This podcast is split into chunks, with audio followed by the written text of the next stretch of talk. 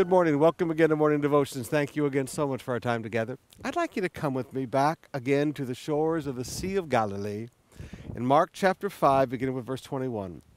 Jesus got into the boat again and went back to the other side of the lake where the large crowd gathered around him. He's left the area of the Gadarenes where the demons were all, and now he's on the, Je- the Jewish side of the lake where the spiritual people are, so to speak. Then the leader of the local synagogue, whose name was Jairus, arrived, and when he saw Jesus, he fell at his feet, pleading fervently with him. My little daughter is dying, he said. Please come and lay your hands on her and heal her so that she can live. Jesus went with him. Isn't that cool? Jesus went with him. Jesus did home visitation. Ah, Jesus did home visitation. And all the people followed, crowding around him. A woman in the crowd had suffered for 12 years with constant bleeding. She had suffered a great deal from many doctors and over the years had spent everything she had to pay them. But she'd gotten no better. In fact, she'd gotten worse. She heard about Jesus. Ah, she heard about Jesus. This is where your testimonies bring hope to people's hearts. If I can just touch his robe, I will be healed. Immediately the bleeding stopped, for she could feel in her body that she had been healed of her terrible condition.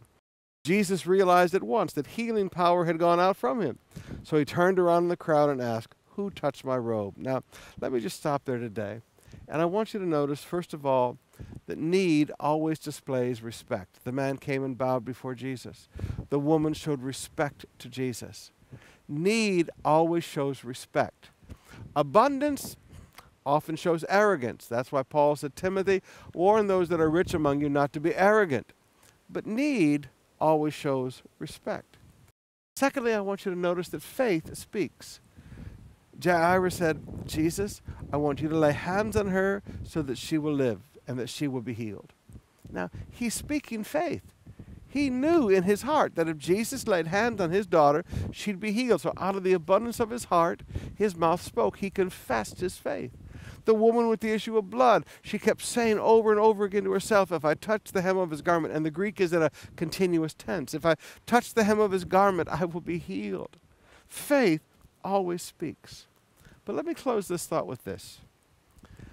Both of these people, when they were healed, healing feels like something, and healing looks like something. She felt in her body she was healed. It looks like something. The blood stopped. The little girl rose off the deathbed.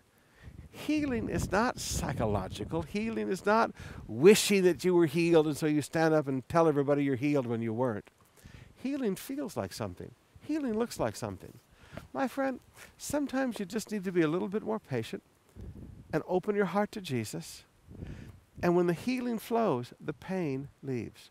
When healing flows, the cancer disappears, the tumors begin to shrivel and shrink and go away. When healing flows, it feels like something and it looks like something. Healing is real.